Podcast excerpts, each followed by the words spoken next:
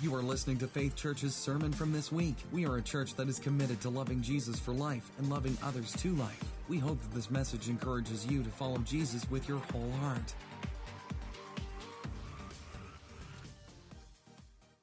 to week two of Judges. So if you have your Bibles, you can turn to Judges chapter three with me. Um, you can also find it in our Pew Bibles as well.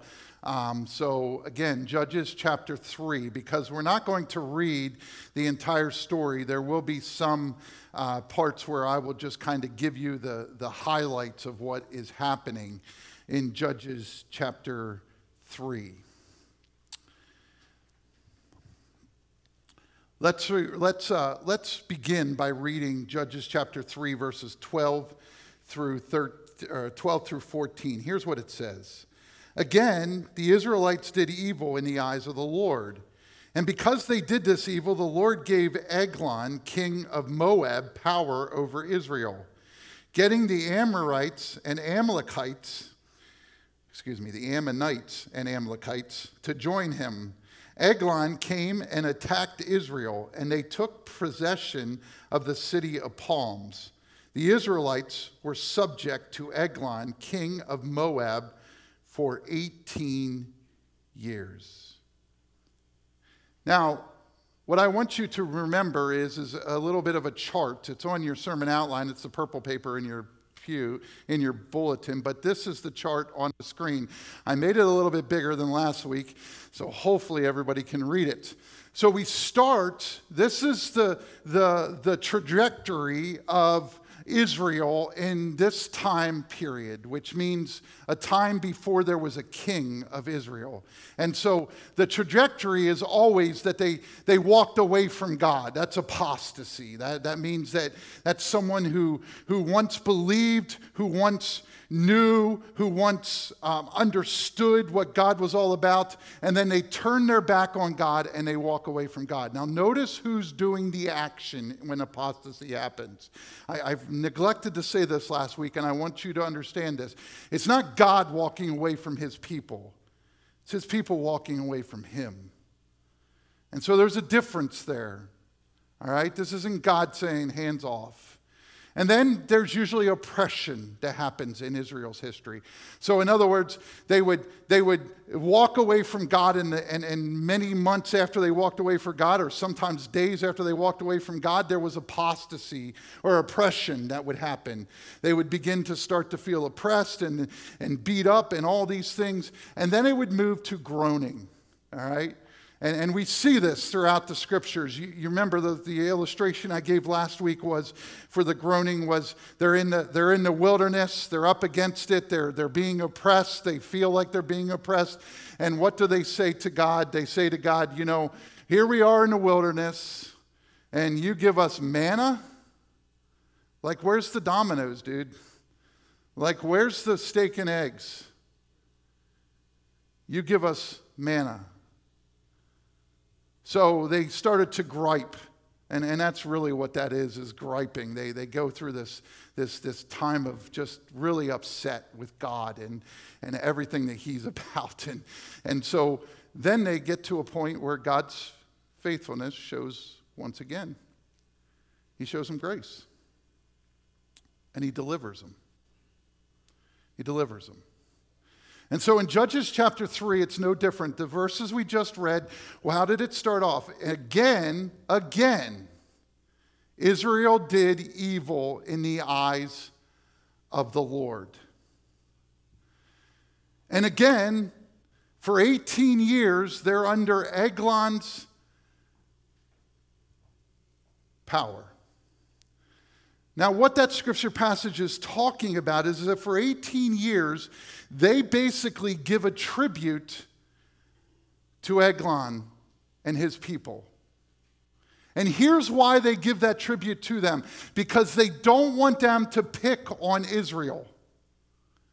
And so for 18 years, they're, they're giving this guy this, this stipend, whatever it is. They, some believe it was food, some believe it was money, some believe it was whatever. They, they, they don't know exactly what the stipend was, but it was basically like the bully in, in the cafeteria. I don't know if you've experienced that. I have experienced that. I wasn't on the bullying side. I wasn't the bully. I was bullied. I know it's hard to believe at six foot three and some hundred pounds, but uh, um, I was. And so the bully comes into the cafeteria and says, Give me your, your lunch money or I'm going to beat the tar out of you. So you have a choice. You can go out and get the tar beat out of you, or you can give him the money. And so Eglon is like a big church, a big, uh, not church bully, a big uh, cafeteria bully. And he's saying, listen, you pay me off and I'll leave you alone. You don't pay me off and watch what happens. And so for 18 years, God's people, God's people are paying a bully off to leave him alone. You know the God whose the battle belongs to? You know the God who says, I got your back? For 18 years, they decided that it was a smart idea to pay off the king that has, or not the king, the, the, the, the ruler.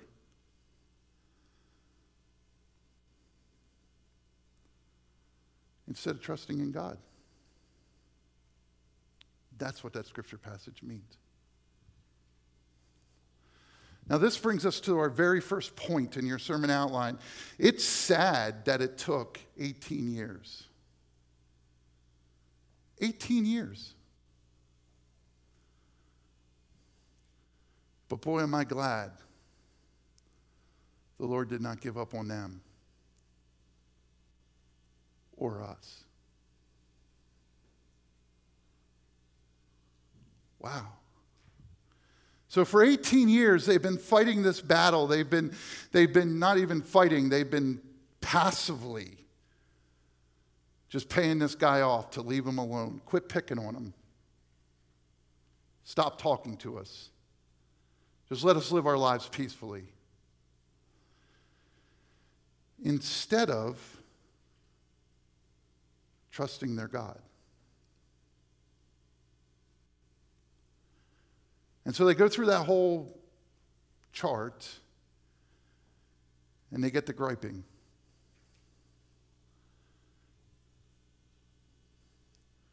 You know, we're really getting tired of paying this guy off.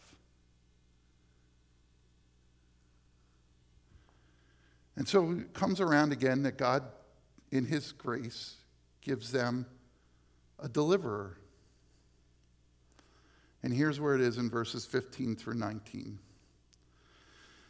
Again, the Israelites cried out to the Lord. Again, griping. Also, we'll talk about this in just a second. And he gave them a deliverer. Now, I do want to stop there for just one second. I want to say it now. And that is, is that please understand that when this scripture is read, and, and, and, and, and commentaries agree on this, and so I want to be clear on this, this isn't them repenting to God. Okay, this is God, we've tried it our own way for 18 years. Can we give your shot, your try, your, your way a try? This isn't, oh God, we're so sorry that we didn't trust in you in the midst of all this, and instead we paid a guy off for 18 years to leave us alone. No, this is, this is, we've tried everything else. You know, it's like, it's like us when we, when we try everything else and nothing else works, and then we go to God in prayer.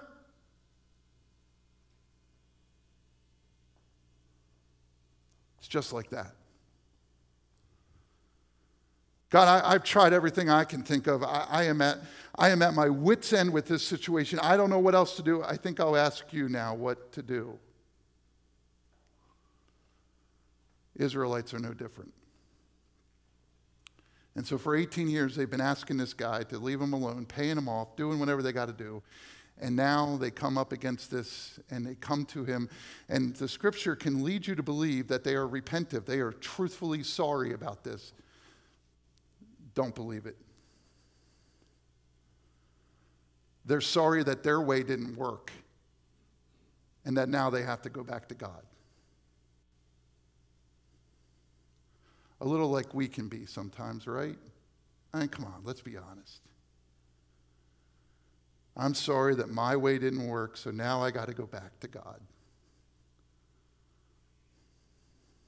Ehud, a left handed man, it continues, the son of Jerah, the Benjamite, the Israelites sent him with tribute to Eglon, king of Moab.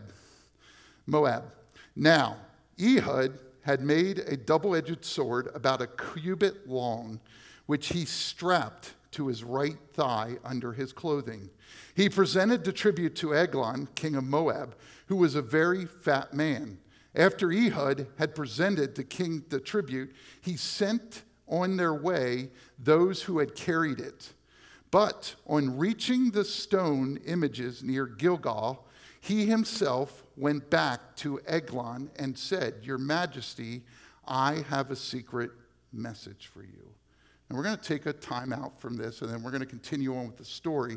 But I want to explain a few things. Ehud was a left handed man. Now, the word used here is the same word usually used for a physical defect. In other words, his right hand was physically defective. Now, there is a possibility that there was this group of people that they taught in this day and age how to use their left hand in battle. Because in this day and age, if you were left handed in battle, you were already one up on the guy that you were fighting. Because the chances of another guy coming left handed were slim to none. So we're not sure if it was a really a handicap or, or he just used his left hand so much that his right hand became his lesser hand or what is going on. But the point is, is that he is a left-handed man, and this plays into the story. There's a lot of research out there, what's happening here.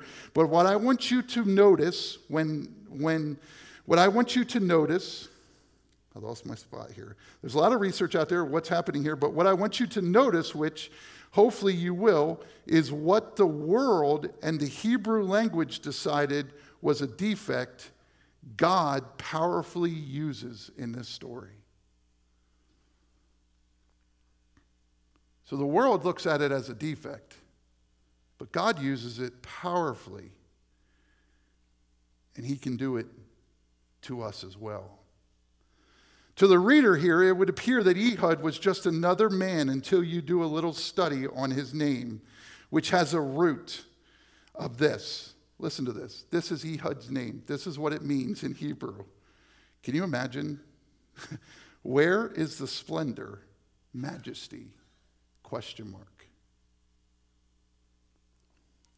Again, Ehud's name means where is the splendor, majesty? Question mark. So, some mom out there decided it was good to name her son in a way that it basically calls him a normal, everyday Joe. Nothing special. Where's the majesty? Where's the splendor? Ehud is about to take his, this tribute to Eglon, and he makes a double edged sword. Now it says it's about a cubit long, which would be from basically your elbow to the tops of your fingers. That's what a cubit long is. This is all going to play into it. He goes in and he presents the tribute, and this is where we learn something that seems important to the author that Eglon was a very fat man. In fact, he was a large man. This is scripture speaking. Don't get mad at your pastor for using these words. In fact, the Hebrew word of Eglon is this. Get this. This, this is amazing. All this stuff that I pulled out of this story is amazing. It means fattened calf. You're going to see why that's important. It means fattened calf. It actually, if you take it to the nth degree, his name, Ehud, means, excuse me, Eglon means land of the heifers. That's exactly what it means. This guy was not just big, he was big, big.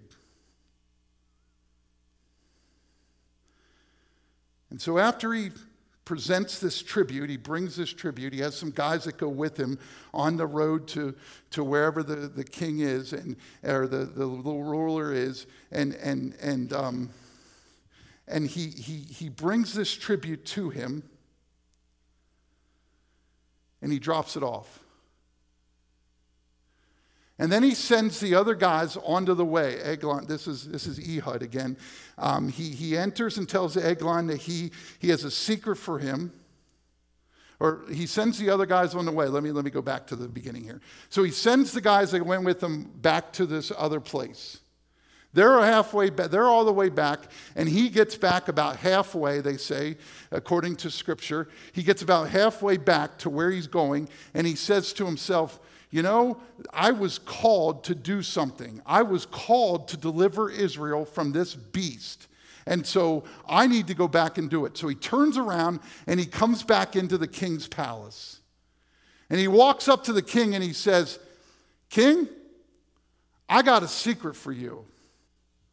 And so, automatically, without the king hearing another word, he assumes that this secret cannot be shared with anyone else. And Eglon gets rid of his security detail. He says, Go ahead, guys, go, go away. This guy's got a secret for me. And then the king arose.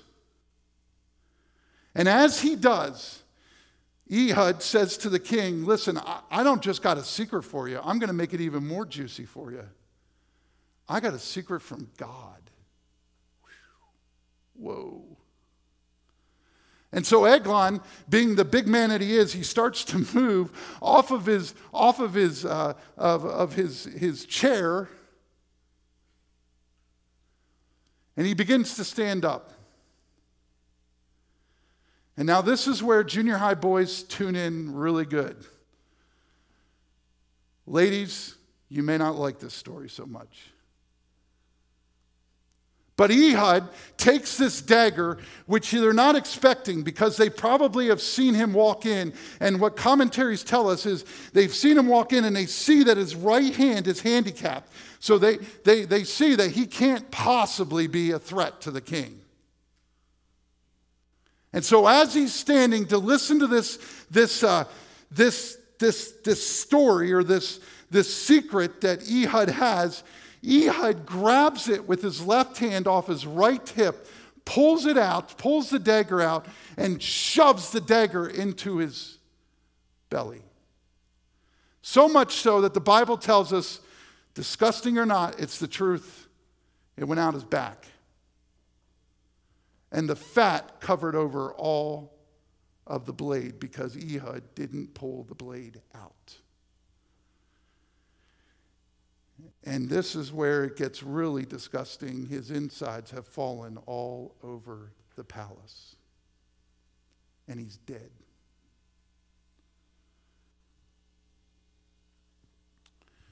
And so Ehud, remember the security detail is out there doing something. They're, they're having drinks or, or eating or something.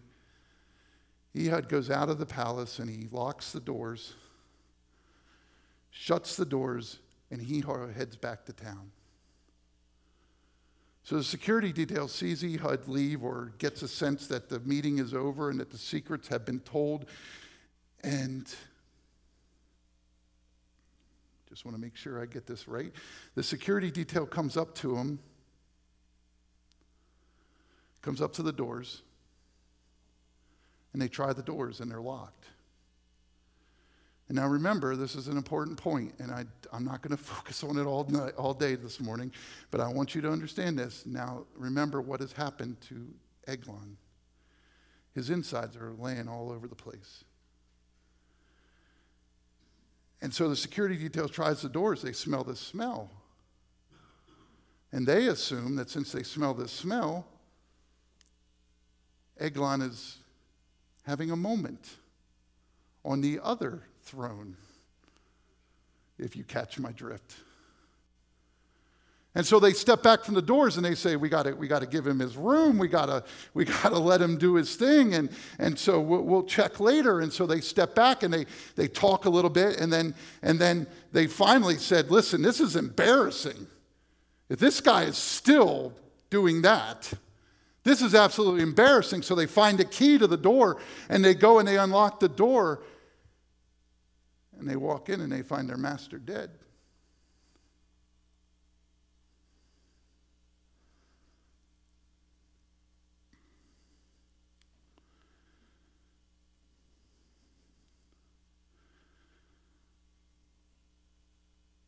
And so God uses this left handed man, this right handed deficient man,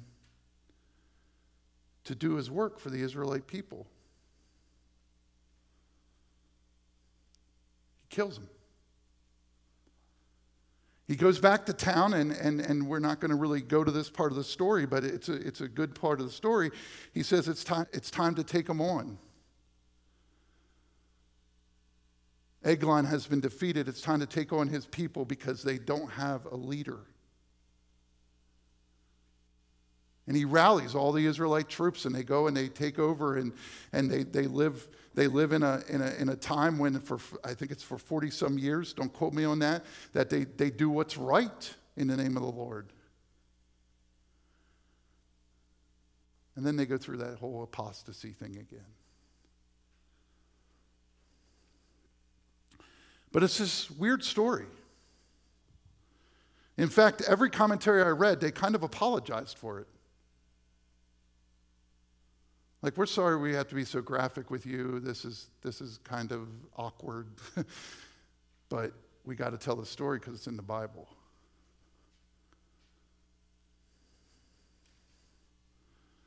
But you see, there's some points that we can pull out of even this most awkward of stories. God used a right handed, deficient man to defend Israel.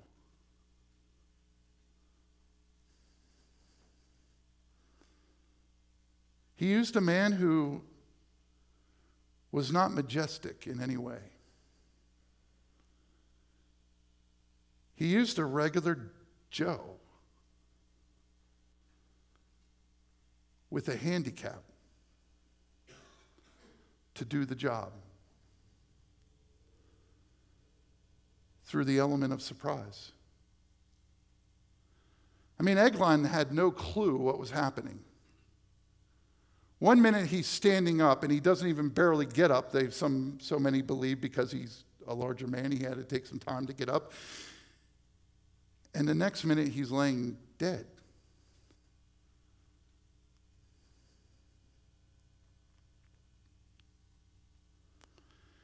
But you know, God does that in our lives too, not the killing part. But He uses people who are handicap deficient to reach a world that desperately needs Him.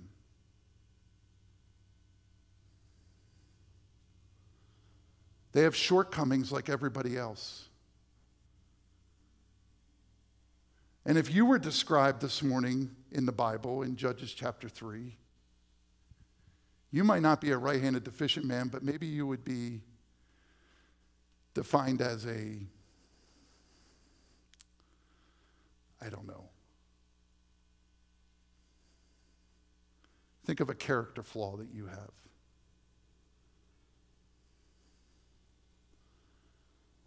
And the Bible might use that as a character flaw, and the Hebrew language might bring it out, but in the grand scheme of things, God will use that. That's why I had Andy start this service or start this sermon with this scripture passage. Listen to it again, 2 Corinthians chapter 12 verses 8 through 9. 3 times I pleaded with the Lord to take it away from me. But he said to me, My grace is sufficient for you, for my power is made perfect in weakness. Therefore, I will boast all the more gladly about my weaknesses, so that Christ's power may rest on me. So the Apostle Paul has this thorn in the flesh. There is thousands of guesses of what that thorn in the flesh is. Some believe there's a heart issue. Some believe it's eyes. Some believe it's not even anything like that, it's a character flaw. whatever it is, it's enough to bother him in ministry. And he asks the Lord three times. He doesn't just ask.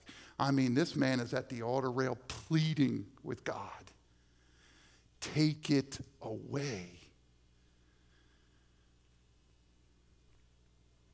It'd be like Ehud saying, coming to this faith church and praying, don't, don't just let me be a left handed man. I want to be strong in my right hand as well.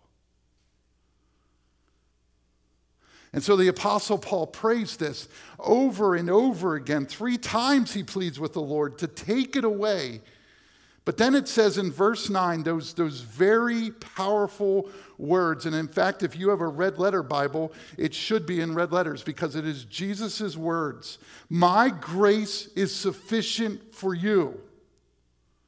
For my power, my power has nothing to do with weakness in your life.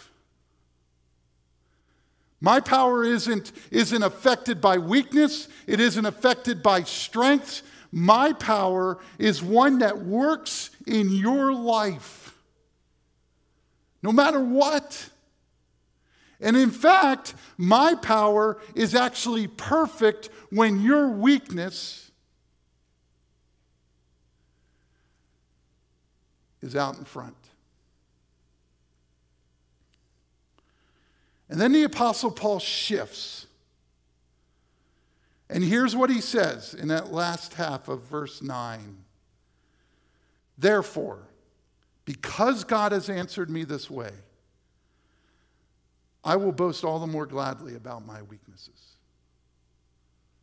so that Christ's power may rest in me.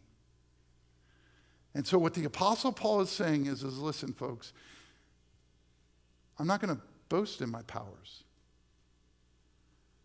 I'm going to actually boast in my weaknesses.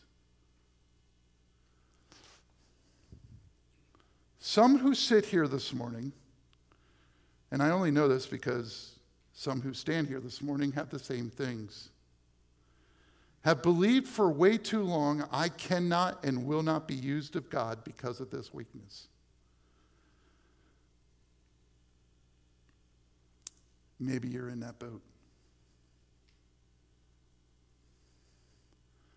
The reason Ehud is put in the book of Judges, I believe, is, is so that everyone who has a weakness, and that's pretty much all of us,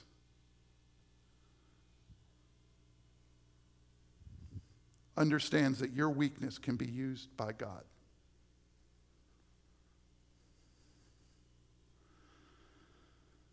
No one is being beyond being used. It really comes down to a matter of perspective. Here's some application for you. They'll be on the screen. There'll also be some sermon outline fill ins for you that are filling them in. Focus on your calling rather than your inability. Look, we see this in Ehud's, in Ehud's world. He was called to be a deliverer, and he could have focused on his inability. This isn't going to work, God. Can you imagine the plan going through Ehud's world? I mean, sometimes we, we in 2022 are, are getting, we, we get this mixed up. What we think is, is that Ehud knew the end of the story. Ehud could read the end of chapter 3 of Judges, and he understood that this was all going to work out. No, he didn't. Can you imagine God telling him this plan? Here's what you're going to do. You're going to go in, you're going to tell the king you got a you got a you got a secret. He's going to stand up, you're going to take that thing from your left hand, you're going to thrust it into his belly. He's going to die, you're going to leave, you're never going to get caught. All this stuff is going to happen.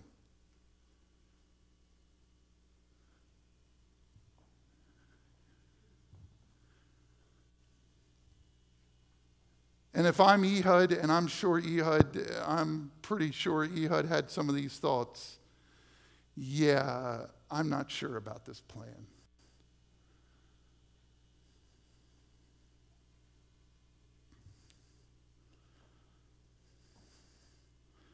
But you see, you need to focus on your calling. What's my calling? My calling is, is whatever spiritual gifts God has given me. Rather than wishing you had those spiritual gifts or that spiritual gift or this spiritual gift. And let God use your weaknesses. Number two is focus on Christ's perspective, one that will use you in spite of you rather than your perspective.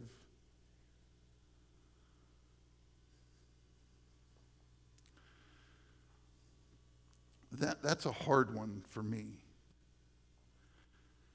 Christ's perspective says, hey, listen, I take the weaknesses and the powers and the strengths and I use them all on the table, and this is what I'm going to do through you, and watch what I will do through you when you yield to me. My perspective is, well, I'm just weak in that area, so I can't do that area. Or selling myself short. This is not asking for arrogance, folks. And if there is arrogance, it's boasting on Christ, not boasting on myself.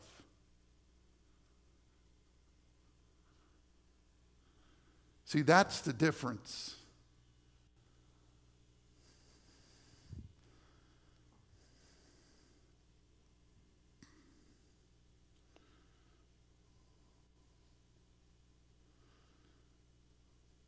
In 1 Corinthians 1 26 through 31, Paul puts it this way as well. Brothers and sisters, think of what you were when you were there, when you were called. Not many of you were wise by human standards. Not many of you were influential.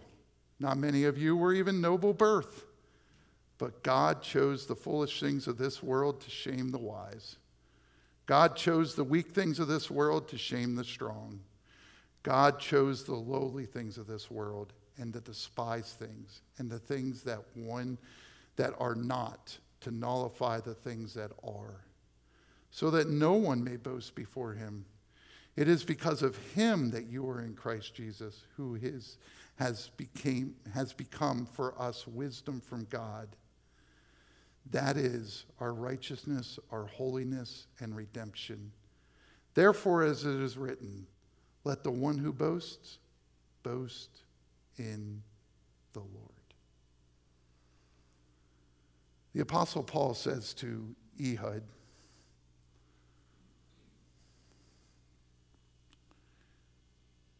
It's wonderful that your name was Where's the Majesty? Because you see, Ehud, God doesn't use the majesty. God doesn't use the smart beyond all smart. No, the Apostle Paul says in 1 Corinthians 1 to a broken church, he says, Listen, you all are striving to be strong and be, be the most wisdom filled and be all this. And those are all glad and great things. However, the bottom line is God doesn't use the most noble person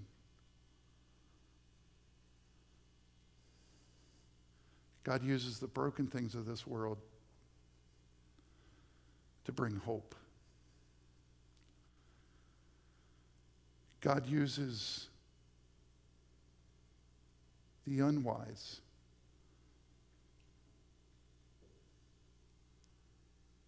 to bring wisdom.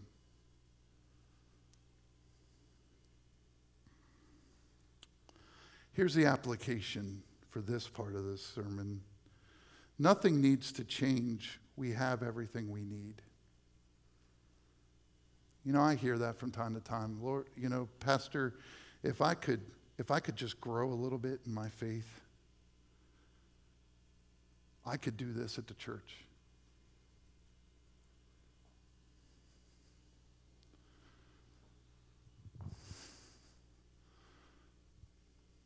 I'm going to say this as nicely as I possibly can. He wants you now.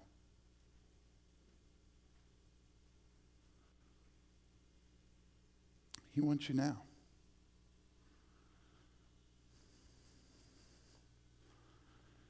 There's not something to be obtained here, folks. He'll use you right where you are. He'll use you with your doubts. He'll use you with your lack of wisdom. He'll use you right where you are.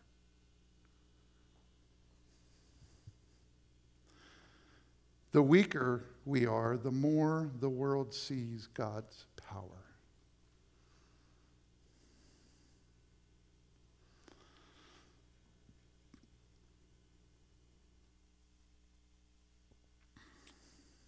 And then last, the more inabilities and disabilities I have in me, the more the world realizes the ability of God through me.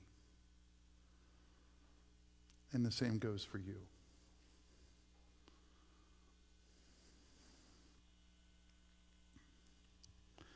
From time to time, we have visitors come, and uh, that's not visitors from my hometown come to see us. Some of them are my school teachers. God bless them.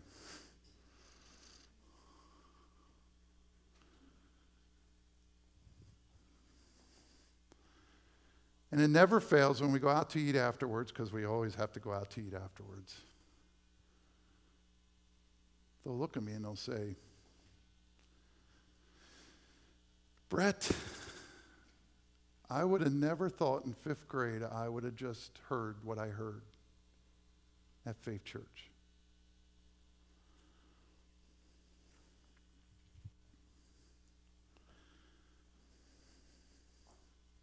We heard the same about Austin yesterday. He went from a kid who had temper tantrums to a young man who has temper. No, I'm just kidding. To a young man who has changed his life.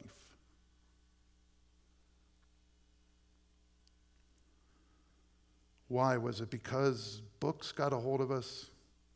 No. It's because Jesus got a hold of us. See, for too long, we've tried to obtain something as a church. If I could just get to this point, then I will be used.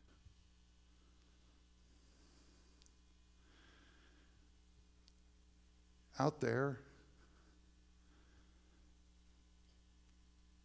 I'm just going to put it to you frankly, they don't really care what point you're to. What they care about is that you care. And some of you have the opportunity to go out to the world, into the streets, and reach people that I would never have the opportunity to reach. Why? Because you're at a different place in your life. And in some ways, I have opportunities to reach people because I can speak into situations that you all have never spoken into or seen. And so, do I want you to remember the guts of a, of a leader all over his, his, uh, his floor? No. What I want you to remember today is Ehud, the Apostle Paul, David, who had an eye for women that weren't his wife. All be used by God. Why? Because they were perfect? No, he had an eye for women that wasn't his wife. The Apostle Paul was not perfect because he had this, this weakness that he pleaded with God to take away. Pastor Brett is not perfect. There was no pastor that is. But will you let God use your imperfections to reach people? Will you let God use your imperfections, if you would, your right handed deficiencies? to reach a world. That's what the Apostle Paul is saying to us. I've been here for eight years, I've heard it all. I've heard some of these comments from time to time. I'm not ready. I'm not there. I'm just not there. I'm not there. Listen to me. Ehud was ready. Ehud wasn't completely ready, excuse me. The Apostle Paul never felt like he was ready. David never felt like he got it. All of these people are in the same boat as you.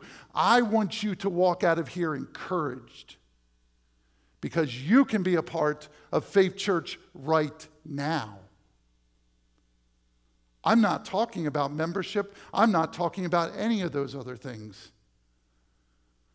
I'm talking about taking the gospel of Jesus Christ and changing our world through our weaknesses.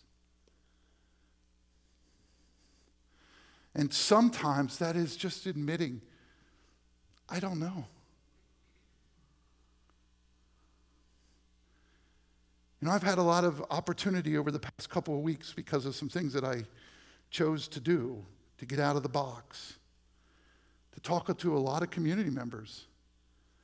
And there are times when they'll ask me a question as your pastor. They'll say, you know, in one way it says this, and in another way the Bible says this. And, and you know, there is this, there is this, there is this yearning for figuring this out. But guess what? Our human brains will never figure this out.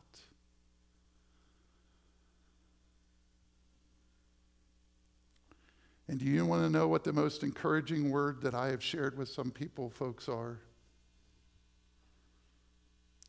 I don't know. And here's what the world has taught us that if we say we don't know, somehow we are weaker.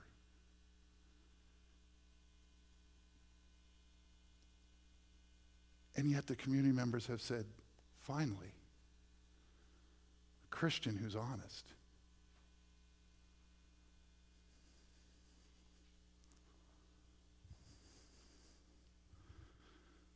You don't have to have all the answers.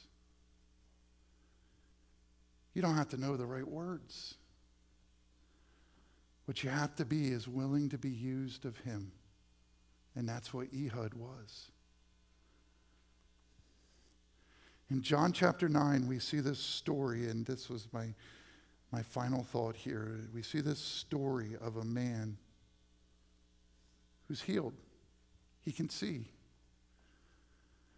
And all these people come up to him and they say, Who healed you? What, what happened? All these things. And he, you know what his answer is? It, it, it constantly shocks me, and I, and I think about this almost monthly. He says, I, I don't know. I don't know all about that Jesus who healed me. I don't know anything about him, but here's what I do know. Here's what I know. I know that 20 minutes ago I was blind, and now I can see you.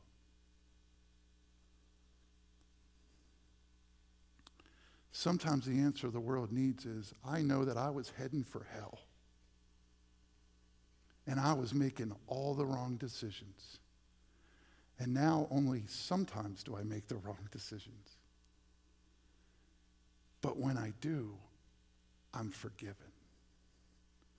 And so, in essence, what you're saying to the world is this I know I was blind, but now I see.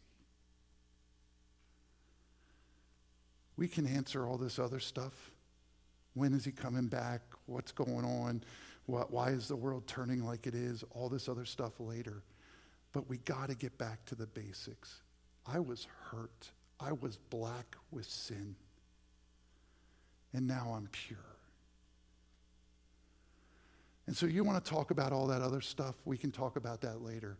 But let me tell you, friend, I was blind and now I see.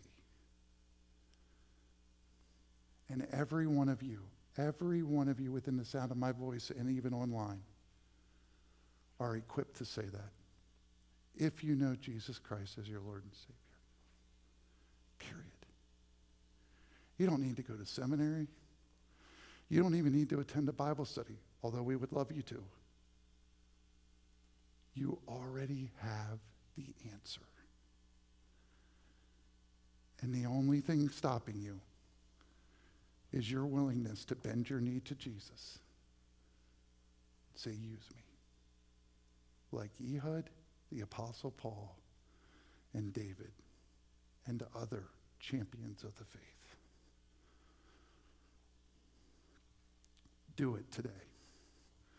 Go out of here bending your knee, saying, Use me. Use me in my weakness. Use me right here, right now. And watch what God will do. Let's close in a word of prayer together. Dear gracious Heavenly Father, we thank you, Lord, for this opportunity to hear this story of Ehud and Eglon and the Israelites. Oh, Lord, how we so many times act like the Israelites. On one minute, we're thankful for your faithfulness, and the next minute, we're wondering where you are and what you're doing. Help us, Lord. Help us to be used of you. Help us that in our weakness, you would become strong. Help us to walk out of here today, Lord, being used of you, not having all the answers, not even knowing all the questions, but simply pointing people to you. For Lord, it's in your name we pray this all. Amen. Thank you for listening to this message. We hope it encouraged you in your walk with Christ. You can find out more about Faith Church at wearefaithec.com.